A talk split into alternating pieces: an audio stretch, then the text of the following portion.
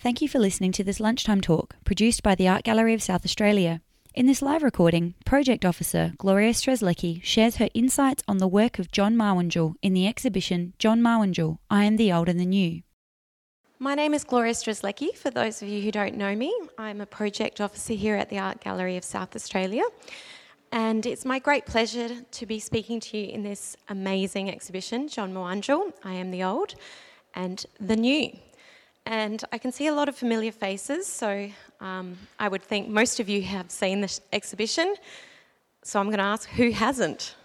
Who's brave enough to put their hand up? Great. Well, hopefully, you will have a bit of time this um, afternoon to have a good look at the exhibition. It's going to be a short and sharp talk today because I'm about to get on a plane to Hobart.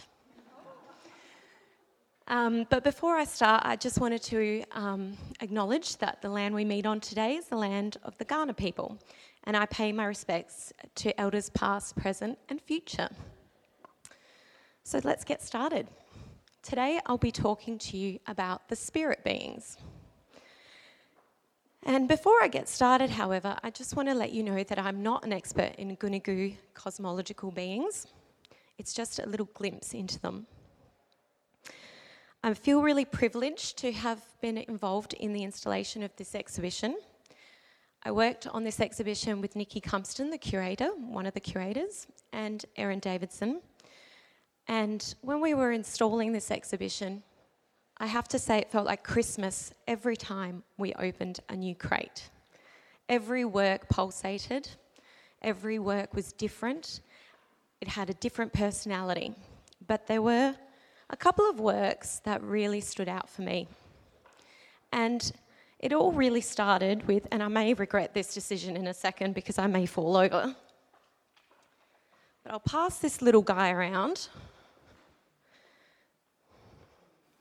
So, my decision to talk about the spirit beings came from this one work a lightning spirit. He has his hands up in the air, and I just thought, I want to take you home. It felt like Christmas, but I couldn't take him home because you all have to have a look at it, and I'd probably lose my job if I did steal the work. But the memory of him has stuck with me. And so, for most of you who have seen the exhibition, you know that this exhibition is curated around Gunrid, so specific sacred sites. When you go into Gallery 23C, and that's the gallery right down at the end with all the Mimi, the other spirit beings, which I'll talk about today.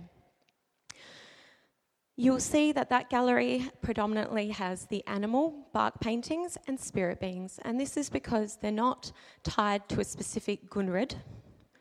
Although they can tell us about specific sites and specific environments or times, which I'll go into later, they sort of have their own gallery. And while I didn't expect there to be this many of you, um, we're in this space because there's only two works here that are spirit beings, we just wouldn't fit in Gallery 23C. So I hope that you can all go have a look down there after this talk. So, for those of you who maybe heard Lisa speak a few weeks ago, Lisa Slade was one of the other curators of this exhibition. She mentioned that um, the bark paintings are living, they live. So, not only does the material live, but so does the subject matter. And in this case, the spirit beings live. They're actually part of everyday life for Kuninjku people. The spirit beings and Kuninjku people share country together. The spirit beings not only share country with Kuninjku people, they're an everyday part of their lives. And I'll explain this a bit later. So the spirit beings in particular in this exhibition that we'll talk I'll talk to you all about are the Nawara Mulmul and Namorodo, the shooting star spirit. I'll talk about the Yauk Yauk, the mischievous Mimi, and I keep looking at one of my colleagues over there whose name is Mimi. Hi, Mimi. I'll also talk about the Wayara spirit, which is this spirit here. And I'll look at the lightning spirit, which is the Margon, the male and female spirit. So, where do these works fit in to John Mawurndjul's practice? well. Fiona Salmon spoke about the first phase of his career in her talk two weeks ago. And Lisa Slade talked about the master and apprentice model of um, learning to be an artist in Kuninjku um, culture. And John Mawurndjul learnt from his um, father in law, Peter Marralwanga, and also his brother, Jimmy Njiminjuma. Now, when he was starting out, the subjects that were appropriate for him to learn were the subjects of animals and spirit beings, and this is because of the outside story. So, you may be aware that this exhibition features works that are outside stories and inside stories. And that means that the inside stories, for example, those in the other room around the Mardayin ceremony, are things that us Balanda, or Westerners or non Kuninjku people, don't need to know about. So, when Mawurndjul was starting out his artistic practice, he learnt the outside stories. And these are outside stories that are shared with children and progress on as you develop into um, an older person, an adult. So both Peter Marralwanga and also Jimmy Njiminjuma, they painted these subjects, and you'll see that we have a crocodile by Marralwanga currently on display in Gallery 6. Go have a look at it if you've got time. But we also have a Yalk Yalk by Jimmy Njiminjuma, which provides a nice contrast. So go onto our website, I think it's on there, and you can see where the master apprentice relationship starts to tie in. And you can see the influence. The other reason why artists start painting spirit beings and animals is because they're allowed to paint them in innovative ways. So, as long as they've got certain types of representational elements that represent the spirit beings, they can be a bit more innovative. So, you will start to see John Mawurndjul develop his style further um, in these spirit being portraits or paintings. So, I think Fiona Salmon also talked about in the first phase of Mawurndjul's career how he started off small. And you'll see the characteristic of these early works from the late 70s to early 80s, they're quite small. So, in this, in comparison to some of the larger bark paintings, you'll probably be able to tell that it's from the late 70s. And they're also slightly figurative. Now, while it's tempting to call the larger bark paintings um, abstract, they're still representational. But we can actually see a form in the spirit beings, we can make out what they are. So we get a smaller medium, so smaller bark size, and they're a bit more figurative. Apart from the Nawara Mulmul, which is in Gallery 23C, and I've got a picture of him, so I'll pass it around. Thank you. So, Nawara Mulmul is the shooting star spirit, and I'll go into him a bit later in terms of his relationship to Namaro, Nam, Namorodo, which is also a shooting star spirit. But this work is the largest of the spirit beings that are in this exhibition. And he was painted in 1988 was included in the very important Magicians of the Earth exhibition and came as a bolt of inspiration to Mawurndjul um, when he heard the MCA was going to be built. So it's a very special work um, in this exhibition. But the Nawara Mulmul, as I mentioned, is a shooting star spirit or a spirit of the darkness. He has piercing eyes that float through the sky, and he disappears as the morning comes. So, Namorodo is also a shooting star spirit.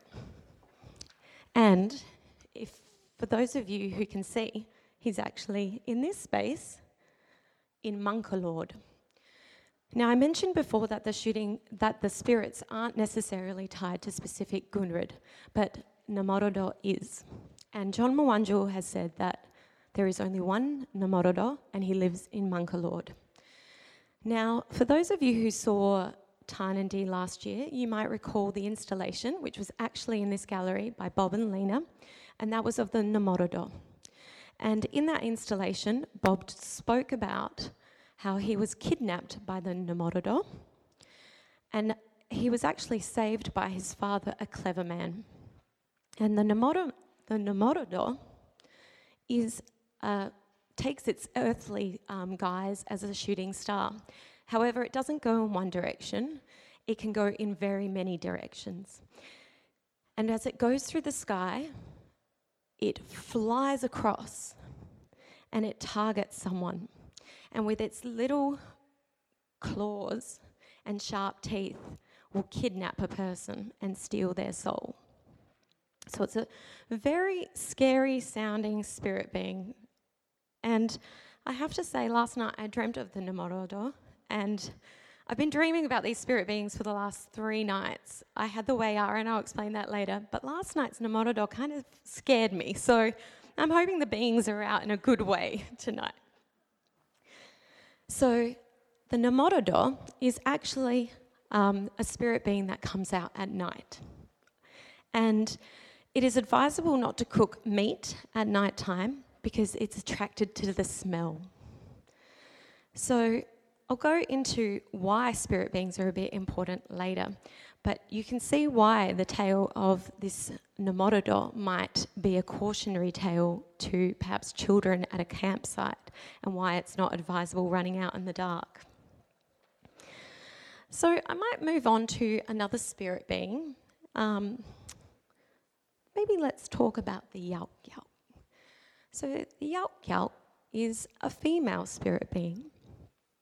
And sometimes we refer to the way they look as mermaid like, but they're a bit more fish like. They have fins, and they're said to um, dwell near waterholes.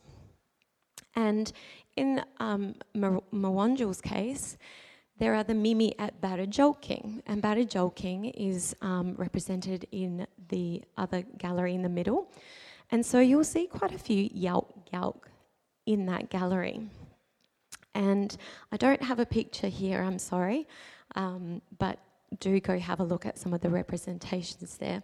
And you'll see that um, it's often, the women uh, spirits are often shown with the fins and the sort of mermaid like tails. Now, the yalk yalk is usually, um, has usually a grass weed that is found in the billabongs as her hair and she makes a noise like a yowl. And she can be dangerous because she can pull you into the water and drown you. But she also um, can be tied to specific formations in the land. So for some clan estates, the Yalk Yalk can represent um, a bend in the river, but for Mawurndjul at Barrihdjowkkeng, her breasts represent two mountainous forms. So, usually we think of mermaids as quite lovely beings. The, the, the is a bit more scary. So, I think we shouldn't be calling her mermaid like. I think she's more of a female water spirit. Now, I'm going to talk about my favourite spirit being, which was the Namagon, the lightning spirit, and we've got a female lightning spirit here. And so Nal is the female prefix in Kuninjku. So this female spirit here is a lightning spirit, and she is often, well, male and female, are often depicted with these lightning bolts, like a halo, coming from the bottom to um, the top of the head. Now, you can't see in this example, but I'll show another one. They frequently have on their knees little axes. And sometimes they have little bags of power where they keep spirits or power. And these axes are used to throw at people. Now, they don't just pick people at random, they often will pick someone who's done something really bad or wrong and against the law. And when they see that, they grab the axe and they throw it. Sometimes two, and sometimes they can miss. And when they miss, that's said to be the um, in a tree when you see a sort of incision. That's where the Namargon has missed. So the Namargon usually appears in the wet season, which is October through to December. And Kuninjku people know when Namargon's coming because the thunder starts to rumble. It rumbles, and then the rain comes, and so does the lightning. Around this time, the light heart grasshopper also appears, and this grasshopper is said to be the creation of Namargon. And when it appears, it starts to mate, make a lot of noise. And it's said that it's searching for its creator, Namargon. So, I suppose I mentioned before, we find Yauk Yauk near the water. And as you are probably aware, that um, Kuninjku country is surrounded by three rivers. So it could talk about the dangers of rivers. The Namagon is during the wet season, so more downpour and lightning and all those perils that come with lightning. And also Namorodo, the shooting star spirit, talking about darkness and perhaps the fear of darkness. Interestingly, in the early um, Namargon depictions, we see these, these dots. And I'm not one usually to speak about um, the way things are painted in Aboriginal paintings because I don't think it's that necessary for us to know what every dot means. But Hetti Perkins talks about this dot as a form of electrical energy. And, and you can see the way the rarrk starts to be developed between that.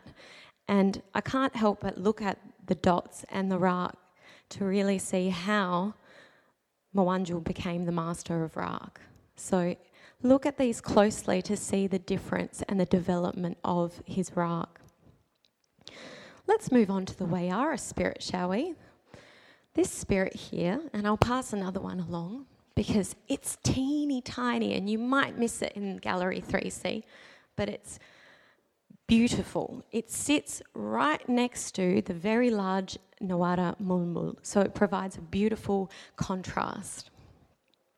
So the Wayara spirit is the spirit being of darkness and death. And that sounds a bit frightening, but I think Wayara, from what I've read and heard people speak of, is actually a welcome presence. And Wayara will appear in the sites where there are dead people and sometimes in the actual bones of the deceased. And Kuninjku people often think of the Wayara as a frightening presence. It's felt as a frightening presence, but isn't. So, Wayara can actually help someone who's lost in the middle of the night um, and walk them all the way home, depending on certain um, clan groups. The Wayara takes its skin off to wash, and as a result, for those who have the power or are clever people, clever men, and who can see them, because not everyone can see them, only if you have that specific power, they appear as skeletons. So, very frequently, um, and I recommend you have a look at the examples that we have, they appear to be painted in a type of X ray manner. And this X ray style of painting, and perhaps the fact that these Wayara are um, skeletal in the way they're represented, speaks not only of the transitional um, or the cyclical element of life and death, um, but also in the sense of um, the spirituality of passing, and so that the spirit is still very present, but in the bones and in the landscape and so forth. So, to the Mimi. And I want to finish maybe with the Mimi because um, the mischievous Mimi, when I was working on this exhibition with um, Nikki on the install, we, we thought the Mimi were playing a trick on us because you'll see there's about 20 or so on a plinth. And every time we went to um, write the label and figure out which Mimi was which, I swear they moved. And it got so confusing, and Nikki and I just had to walk away. And sometimes when I'm there cleaning the plinth in the mornings, I wonder which one's moved again and whether they're testing me or something. But I haven't dreamt of the Mimi this week, so maybe I will today. But the Mimi is mischievous and a trickster, and I think that's why we thought they were moving. Um, but the Mimi is often represented in a very skinny and wobbly way. And this is because the Mimi is so skinny because it lives in the rocky formations. And it has to, in order to go to the realm of the humans, has to pass through these rocks. So while that seems like a good idea to be really skinny to get through places, the Mimi can actually break their necks when the winds are really strong. So it's good being skinny sometimes, but sometimes it's not. So the Mimi are now represented frequently as um, in their sculptural form from Bombax ceiba, the type of wood. And the Mimi that you'll see on the plinth are from a much later period of Mawurndjul's practice. And that doesn't mean that Mawurndjul didn't paint the Mimi early on. And I'll show you some of the ways he's represented the Mimi. So when you go into the, the Milmilngkan room, you see the Mimi as an unborn fetus in the center there of the um, bark painting. And we see this Mimi as a birthing kind of um, phase. And then we have the Mimi that is grown. And I think this representation of Mimi is quite interesting because it's showing the way the body contorts through its slim figure. Its neck is bent, and its arms and legs are all over the place. But you start to see how um, Mawurndjul, with this painting, fills out his bark, um, his canvas, his bark canvas. And that becomes a real point of Mawurndjul's practice, filling in the entirety of the space. So these are the earlier representations of Mimi spirits. And as I mentioned, the later ones um, are perhaps more common now for Kuninjku people due to um, the um, material itself, the Bombax ceiba being a very good carving wood. And also because if you go into the space, you'll see how really you get the feeling of the Mimi spirits. They're really wobbly and although in varying heights, they're all very skinny. Um, so I think you see how the Mimi is best shown in that form through them being en masse because they all have their different personalities in there too. So, that's all five of the spirit beings. And what does that all mean? Well, I briefly touched upon why um, John Mawurndjul started painting the spirit beings. I won't perhaps know exactly why, but obviously it's an outside story, so something that he was able to learn with as he was starting out his career. And these stories, being outside, as I was saying, were taught um, through childhood and stay with adults. And I mentioned before about the environmental perils, and while they don't speak of a specific site, these actual beings, they do speak of the dangers of certain places and they become markers for that.